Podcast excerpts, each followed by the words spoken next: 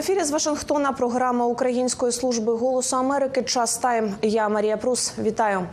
Якщо підтримка від Сполучених Штатів не надійде в Україну протягом місяця чи двох, дуже ймовірно, що росіяни досягнуть більших територіальних здобутків і матимуть більше успіхів на лінії фронту на сході та потенційно навіть на півдні. Про це заявив Джон Кірбі, радник Білого Дому з питань комунікацій у сфері національної безпеки.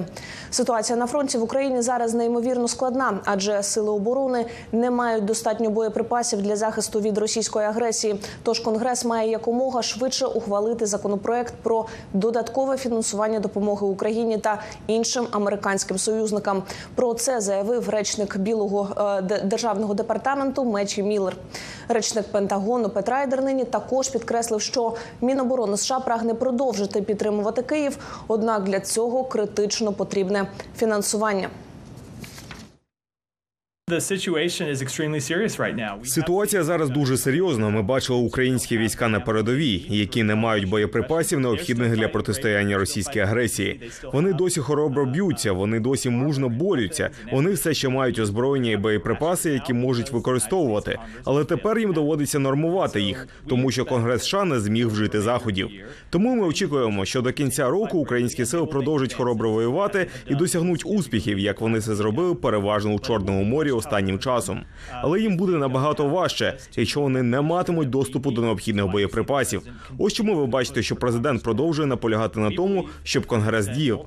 Ми переконані, як неодноразово казали, що якщо Палата представників просто проведе голосування щодо допомоги Україні, вона буде ухвалена. І тому ми знову закликаємо конгрес виконати свій обов'язок, провести це голосування та надати допомогу українській армії, яка цього вкрай потребує. Питанню продовження підтримки України нині була присвячена зустріч у Білому домі. На запрошення президента США Джо Байдена туди прибули четверо демократів і республіканців, лідерів обох палат конгресу. До початку зустрічі Байден назвав нагальною потребу підтримати Україну, а наслідки бездіяльності конгресу жахливими. За зустрічю лідерів США стежила наша кореспондентка у Білому домі Юлія Ярмоленко. Привіт, Юлю. Чи вдалося донести, чи вдалося донести цю думку про нагальність допомоги Україні до спікера Палати представників Майка Джонсона, республіканця? Ти знаєш, Марія, безумовно так. І дуже показовим є те, як після зустрічі цієї лідери конгресу вийшли до пресу. Демократи це Чак Шумер і Хакім Джефріс вийшли до преси разом. А от Майк Джонсон, спікер Палати представників, вийшов до преси один. Його колега в республіканець у сенаті Міч Маконел до нього не приєднався. І це дуже показує, якою була динаміка самої зустрічі. Як сказав Чак Шумер, який власне нещодавно повернувся саме з України, він сказав, що усі, усі на цій зустрічі, окрім Майка Джонсона, дуже пристрасно і наполегливо намагалися довести Майку Джонсону, спікеру Палати представників, чому допомога Україні потрібна вже зараз, не через місяць, не через два і не через три. І він сказав, що всі, зокрема і Міч Маконел, говорили Майку Майк Джонсону про те, що якщо Америка зараз не надасть допомогу Україні, Україна програє у цій війні. І Чак Шумер насправді дуже відверто сказав журналістам, що ця зустріч щодо України була однією з найбільш насичених, найбільш напружених і інтенсивних, на які він коли-небудь був у Білому домі. Ось його слова. The meeting on um, Ukraine was one of the most intense Зустріч щодо України була однією з найінтенсивніших, які я коли-небудь зустрічав під час багатьох зустрічей в овальному кабінеті. П'ятеро з нас першим говорив лідер Макконел, президент, віце-президентка, лідер Джефріс і я. Чітко сказали, наскільки це життєво важливо для Сполучених Штатів, що ми не можемо собі дозволити чекати місяць, два або три місяці, тому що ми швидше за все програємо війну. And so we said to the speaker, "Get it done." І тому ми сказали спікеру: зробіть це. І якщо ви не зробите правильні речі, незалежно від нинішньої політики, ви пошкодуєте про це. Насправді це в його руках. Ми сказали йому, наскільки це важливо. Це було пристрасно. Я розповідав про свою поїздку в Україну, де зустрів солдатів, які бачили російську артилерію в радіусі дії. У них були дрони, але не мали боєприпасів для вогню. Ми говорили про чотири бригади. Вони були готові, українці без зброї. І наскільки серйозна відсутність зброї у цьому була одностайність у тій кімнаті. Зеленський і Україна програють війну, якщо ми не надамо зброї і не надамо її швидко. Юлю, чи переконали все ж таки ці слова Джонсона? Марія, якщо судити із того, що сказав нам журналістам Майк Джонсон, то певно, що ні. Він сказав, що у своїх розмовах і на загальній зустрічі, і на невеликій особистій зустрічі з президентом Байденом він ще раз наголосив, що для нього пріоритет номер один це гарантувати американську безпеку, безпеку американського кордону. Він сказав, що це пріоритет номер один.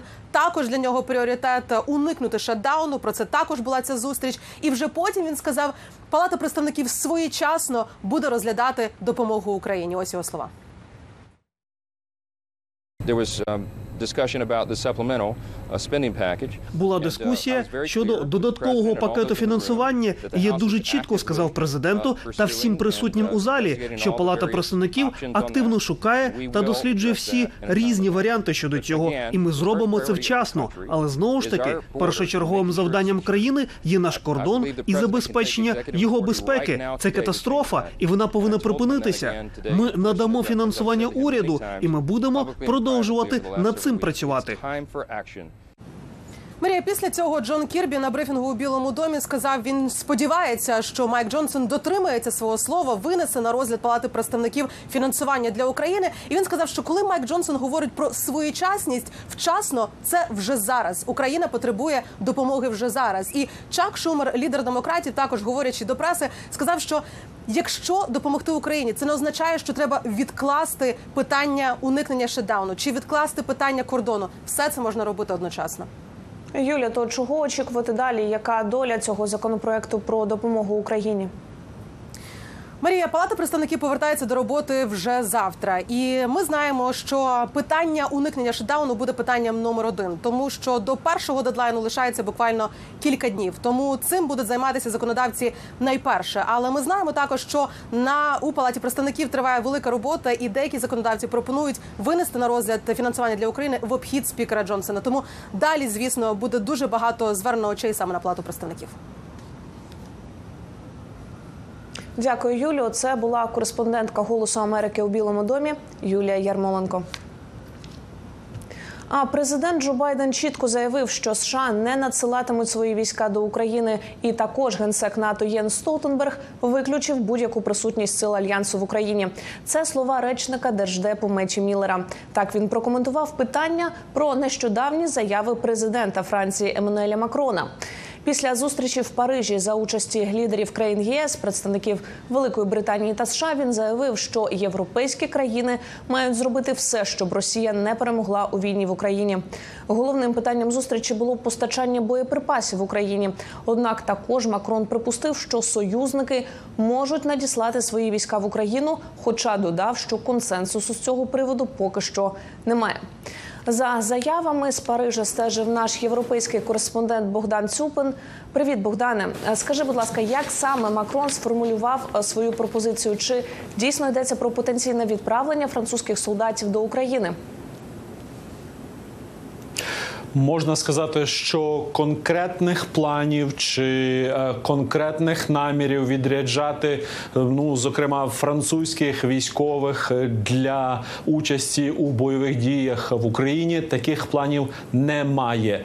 А для того, щоб подати чіткіше, як це було сформульовано президентом Макроном вчора, після зустрічі з європейськими лідерами у Парижі, я краще зачитаю з папірчика. Він сказав: зараз немає згоди щодо офіційного санкціонованого відрядження наземних військ, але в перспективі нічого не треба виключати. Ми зробимо усе, щоб Росія у цій війні не перемогла. Ось такі дослівно були е, висловлювання французького президента Еммануеля Макрона.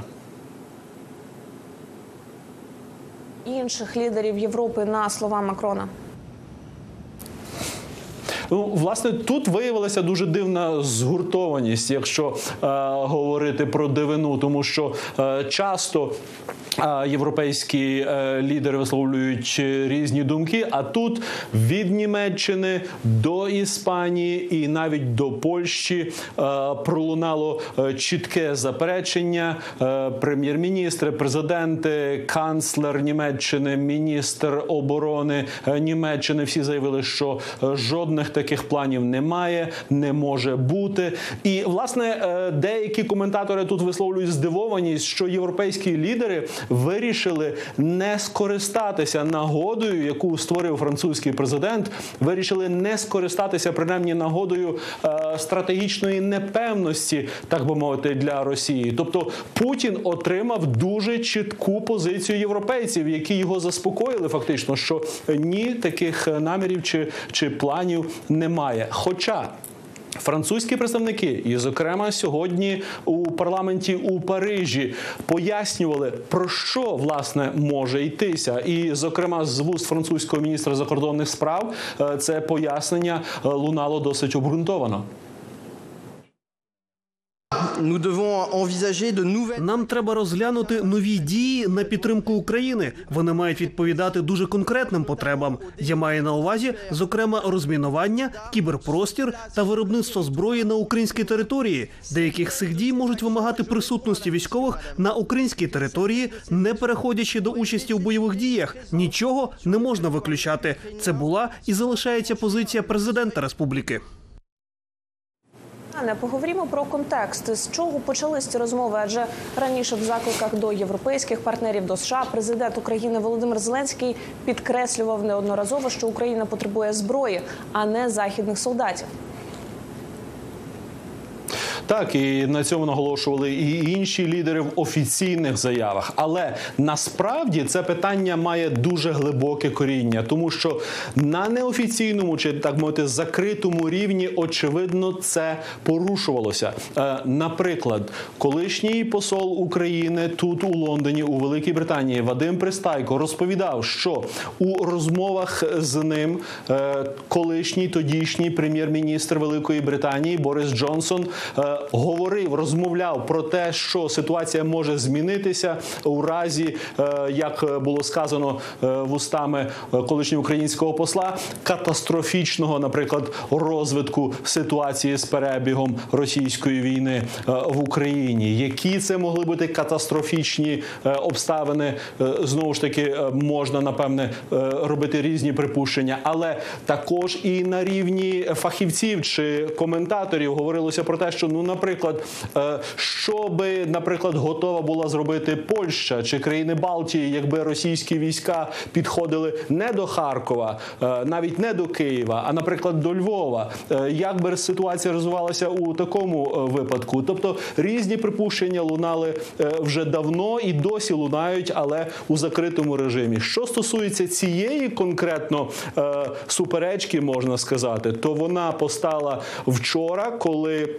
Словацький прем'єр-міністр Роберт Фіцо, збираючись на зустріч до Парижа, е, в якій брали участь понад 20 представників е, чільних представників країн Європи, і, зокрема, заступник держсекретаря е, США, він сказав, що він отримав нотатки до цієї зустрічі, у якій у яких йшлося про те, що це питання потенційного відрядження якихось там чи військових фахівців, чи якихось військових підрозділів для України могло обговорюватися. І він перший це е, порушив е, в відкритому так мовити просторі. А вже згодом французький міністр е, це коментував і пояснювали французькі урядовці, і реагували інші лідери в світі.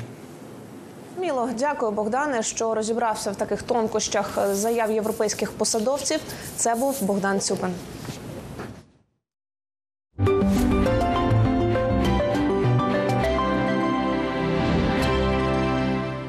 Велика Британія також не має планів відправляти до України свої війська. Так заявили нині в офісі прем'єра Ріші Сунака.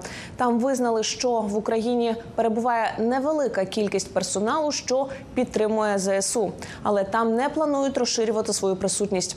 Про те, як Лондон планує далі підтримувати Київ і Чи тиснуть західні союзники на Україну, змушуючи до перемовин із Росією? Моя колега Ірина Соломко розпитала в інтерв'ю міністра закордонних справ Британії Девіда Кемерона. Пане міністре, як ви дізналися про російське повномасштабне вторгнення та якими були ваші думки у той момент? Я пам'ятаю, як читав напередодні, що це має статися, адже було величезне нарощування російських військ на кордоні з Україною. Але я просто не міг повірити, що Путін буде таким агресивним і настільки дурним, щоб спробувати вдертися на територію всієї країни. Але це те, що він зробив. І я пам'ятаю, як був глибоко шокований тим, що зараз у цю нібито сучасну епоху така країна, як Росія, може спробувати вдертися та завоювати суверенну незалежну державу члена Організації Об'єднаних Націй. Це насправді приголомшувало. Тоді я не був членом уряду, але британський уряд відіграв важливу роль у мобілізації світової громадської думки, щоб заявити наскільки це неправильно. Ці події довкола України та виклики, які вони принесли, вплинули на ваше рішення повернутися до великої політики та стати головним британським дипломатом. Так, мені було дуже приємно, коли прем'єр-міністр Ріші Сунак запросив мене повернутися, і я не вагався, перш ніж відповісти так. І це була одна з причин, чому у 2008-му я поїхав до Тбілісі в Грузію, коли я був в опозиції, а не в уряді. Бо так я міг бачити, що робить Путін. Не думаю, що тоді світ діяв достатньо рішуче. Я був прем'єр-міністром у 2014 році, коли він захопив Крим, і тоді було багато розчарування, бо занадто багато людей казали: а чи справді це вторгнення, чи це непорозуміння через майдан? Що відбувається? Для мене це було очевидно. Це вторгнення. Тому ми повинні ефективно накласти санкції на Путіна. Вже тоді ми почали підготовку українських військ, і зараз очевидно дуже важливо, що ми це зробили. І те, що цього разу, те, що зробила Росія, було настільки нахабним, і в Раді безпеки, окрім звичайно Росії, решта країн чітко говорить про неймовірно зухвале порушення статуту Організації Об'єднаних Націй. Свій перший візит на посаді міністра ви здійснили до України. Чому? Бо я вважаю, що це виклик нашого покоління. Я вважаю, що це найважливіше питання, яке стоїть перед нами. Я пам'ятаю, як покоління мого дідуся в 30-х роках розв'язували проблему агресивного диктатора Гітлера, який захоплював територію іншої країни, ігнорував її кордони, забирав її частини, і це закінчилося катастрофою Другої світової війни. Тому для мене це виклик, великий виклик нашого покоління зупинити цю агресію. І тому мій перший візит був до України. Саме тому це питання, якому я приділяю найбільше уваги. Звичайно, ми повинні мати справу із ситуацією в Газі, із Ізраїлем і всім цим. Але для мене війна в Україні це найважливіший виклик, який стоїть перед світом. Чи зроблено партнерами все, що можна, аби відповісти на цей виклик? Коротка відповідь ні. Ми не зробили достатньо. Так, звичайно, вражає наскільки захід був єдиним у риториці. Ви бачили, якою була реакція Європейського союзу у 2014-му. У 2022-му країни були цілком єдиними і майже повністю згуртовані. Ми бачимо розширення НАТО, до якого приєдналася Швеція та Фінляндія. Подивіться на Німеччину, яка традиційно не є постачальником зброї, почала надавати зброю Україні. Є багато позитивних змін, але чи зробили ми достатньо разом? Ні, Україна не має достатньо снарядів. Україна потребує підтримки Сполучених Штатів. Україні потрібно більше фінансування, а також озброєння. Тому ми повинні бути вірними, тому що ми сказали. Ми кажемо, що підтримуємо Україну. Ми віримо в українців. Тоді ми повинні доводити це за допомогою зброї, грошей, дипломатичної, військової та моральної підтримки. Водночас зараз багато інформації про те, що партнери можуть дозволити, щоб конфлікт був заморожений та відповідно змусити Україну сісти за стіл перемовин, що по суті буде її поразкою. Це реальний сценарій. Я вважаю, що наше завдання як союзників та друзів України підтримати Україну, дати їй гроші, зброю, допомогу у боротьбі. І тоді це вже завдання України, коли вони хочуть обговорити, яким чином покласти край цьому конфлікту. Це українцям вирішувати.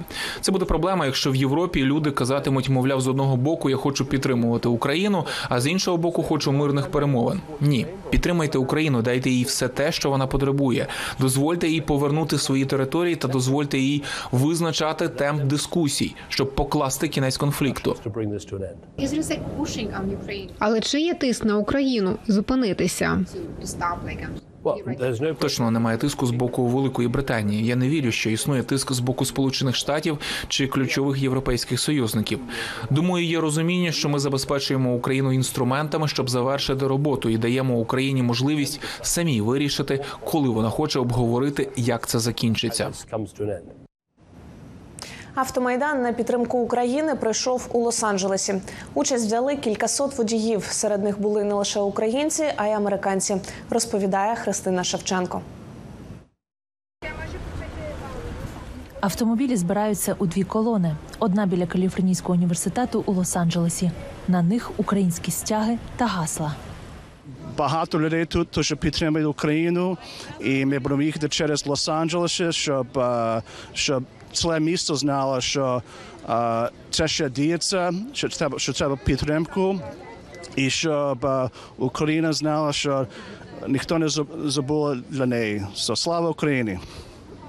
А, мій дядьо і діду билися проти комуністів у 21-му року. Треба, щоб ми підтримали, і треба дати притиснути Америку і цілий світ, щоб то спинили. Як може такого бандита пустити? Через місто до центру їдуть тиснучи на клаксони майже 400 автомобілів. До колони по дорозі приєднується більше та більше автомобілів. Кінцевою точкою є міська рада Лос-Анджелеса. Автомайдан організувала американська коаліція українських організацій, що складається з понад 20 неприбуткових організацій, метою яких є підтримка України у війні проти Росії. Ми хочемо усій міжнародній громаді тут повідомити, що в Україні все ще війна, і що це дуже важливо підтримати Україну, і що Конгрес затвердить законопроект про допомогу, бо без цієї допомоги буде важко. Після автопробігу біля міської ради проходить зібрання. Сюди прийшли близько 500 людей. Представники різних організацій, лідери української громади, місцеві політики та активісти. Сьогодні ми вшановуємо другу річницю із повномасштабного вторгнення і десяту річницю від початку війни та окупації Криму. Наша ціль мобілізувати людей і сказати їм, щоб вони робили більше, щоб дзвонили конгресменам і сенаторам, щоб вони запевнили, що Україна отримувала допомогу, на яку вона чекала багато місяців. Це трагедія, бо для більшості американських політиків це про їхні кар'єри. Але чим більше ця допомога затримується, більше людей помирає щодня. Також приєднались американці, які мають зв'язок з Україною, та представники литовської, білоруської та хорватської громад. Сім'я мого чоловіка прихистила близько 40-50 людей протягом двох років. У них є маленькі діти, і це була майже нова реальність. Я відчуваю тривогу, злість через те, що сталося, і багато просто розпачу та смутку щодо всіх дітей, які залишилися сиротами, і дітей, яких убили. Being a Croat, we know what war is. І як хорвати, ми знаємо, що таке війна, і що таке, коли агресор окуповує твою землю, вбиває і гвалтує, і влаштовує етнічну чистку. І це ж саме відбувається в Україні. Я спостерігав за цим 10 років від початку вторгнення, і зараз це повномасштабна війна. Я буду завжди підтримувати Україну. Заходи завершились церемонією покладання квітів та хвилиною мовчання біля меморіалу жертвам голодомору у Гранд парку. З Лос-Анджелеса Христина Шевченко, Богдан Шевченко для Голосу Америки. Наша наступна історія про одного з багатьох українців, які повернулись за кордону обороняти батьківщину. До початку повномасштабного вторгнення Росії Андрій Одаренко жив у Данії, однак приєднався до українського війська. Торік у травні поблизу траси Ізюм-Слов'янськ він втратив ногу внаслідок обстрілу вагнерівців. Зараз військовик пройшов протезування і допомагає іншим ветеранам повертатись до життя після важких поранень. Розповідають Тетяна Кукуріка та Сергій Рибчинський.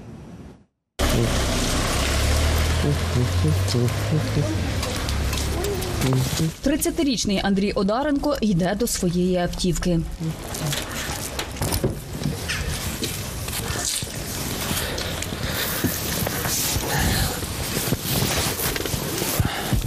Це його перше авто, яке чоловік придбав вже після поранення. Це сів і поїхав. Ну, лівою ногою навчився просто тормозити і все. Я ж в поліції до цього їздив на роботі на Пріусі і ем, на Міцубісі е, теж гібриді на автоматі їздив і все. Ну а тут сів просто лівою ногою пару раз тормознув, так що мене дьорнуло вперед. Потім привик трошки та й поїхав. До 2015 року Андрій був дільничним, після чого брав участь в АТО. Повернувшись зі сходу, доєднався до лав патрульних поліцейських. У 2018 році звільнився з поліції та поїхав на роботу за кордон. Повномасштабне вторгнення Росії застало Андрія у Данії. Почалася війна, і я зразу, не зразу, 25 числа зранку я вийшов на роботу ще, бо я там ні спати не міг, нічого абсолютно, ні їсти, такий ком в горлі стояв, що просто. І я плюнув та й кажу, ні, я не буду тут сидіти, та й поїхав. Повернувся сюди, там ще двоє хлопців поверталося. Після повернення з Данії до війська Андрій потрапив не одразу. Військові частини відмовляли. Зрештою, він вступив до Хмельницької територіальної оборони, з якою вирушив на схід. Ми були в селах на трасі Ізюм-Славянськ. От, е, е, в село Богородичне називалося, ми були в лісі там. І перед нами от стояли вагнера якраз. І от 9 травня був такий щільний артобстріл, що я от отримав поранення. Тут рух він за рахунок того йде, що коли я наступаю на е, носок і кидаю ногу вперед, коліно згинається. Якщо Андрій втратив праву ногу і зараз удосконалює вміння ходити на протезі. Водить авто, бере участь у проєкті допомоги ветеранам, відвідує військових у шпиталях. Воно зігнуло. Але скоро появиться багато таких людей, і вони мають бути готові до цього. Я прийняв рішення ходити, приносити користь, хоча б раз в тиждень приходити до хлопців, е, пояснювати, що їх чекає, і що життя просто змінилося, не закінчилося. Андрій давно захоплюється інформаційними технологіями і зараз працює над відкриттям власної дитячої it школи. А поки керує it курсами у приватній школі та займається проєктом з постреабілітації ветеранів Новий горизонт громадської організації Підтримка України. Андрій зранку до вечора на роботі. Андрій встигає їздити, крім того, на реабілітацію. Андрій вчора був, наприклад, в шпиталі, встигає їздити в шпиталі, спілкуватися з хлопцями. Андрій подався на грант для ветеранів, е, вже отримує кошти по одному гранту. Я думаю, скоро ще на один грант подасться. Тому напевно Андрій більше допомагає, чим ми йому. Ми тільки підтримуємо в тому, як він нам допомагає. Бути зайнятим, каже Андрій, найефективніші ліки. Важлива також підтримка рідних та друзів. Ну що думаєте, що я після поранення не думав, що кінець? Ну та думав. Дуже багато залежить від підтримки е, ро- ро- родичів, ну, сім'ї, точніше. Ну там е, в мене там мама, дівчина е, і там родина з маминої сторони. Що? Він багато зробив для мене. Чому мені так здається? Тому що в нас зараз трошки інші герої. Якщо раніше в нас в дитинстві були герої з телесеріалів або з якихось кінофільмів, то зараз в нас героїв кожного є. Це військові, які повертаються на з фронту або на фронт. Історія каже найкраще. Розуміння та підтримки від усіх, каже Андрій, чекати не варто. Є люди, які кажуть, що типу, ну що я ну, ну он дурачок ногу втратив, а міг собі там за кордоном сидіти, жити, ні про що не думати. Ну є і таке. Ну і отак сказали там одні з самих близьких моїх друзів. Але ну, мені все одно, я чесний перед самим собою. От і все, мені не соромно ні за що.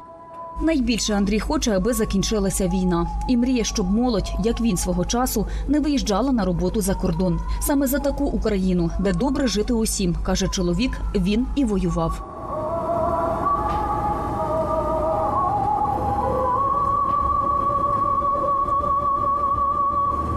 Тетяна Кукуріка, Сергій Рибчинський для Голосу Америки з Хмельницького. На цьому ми завершуємо в студії. Для вас працювала Марія Прус. Дякую за вашу довіру. До зустрічі в ефірі.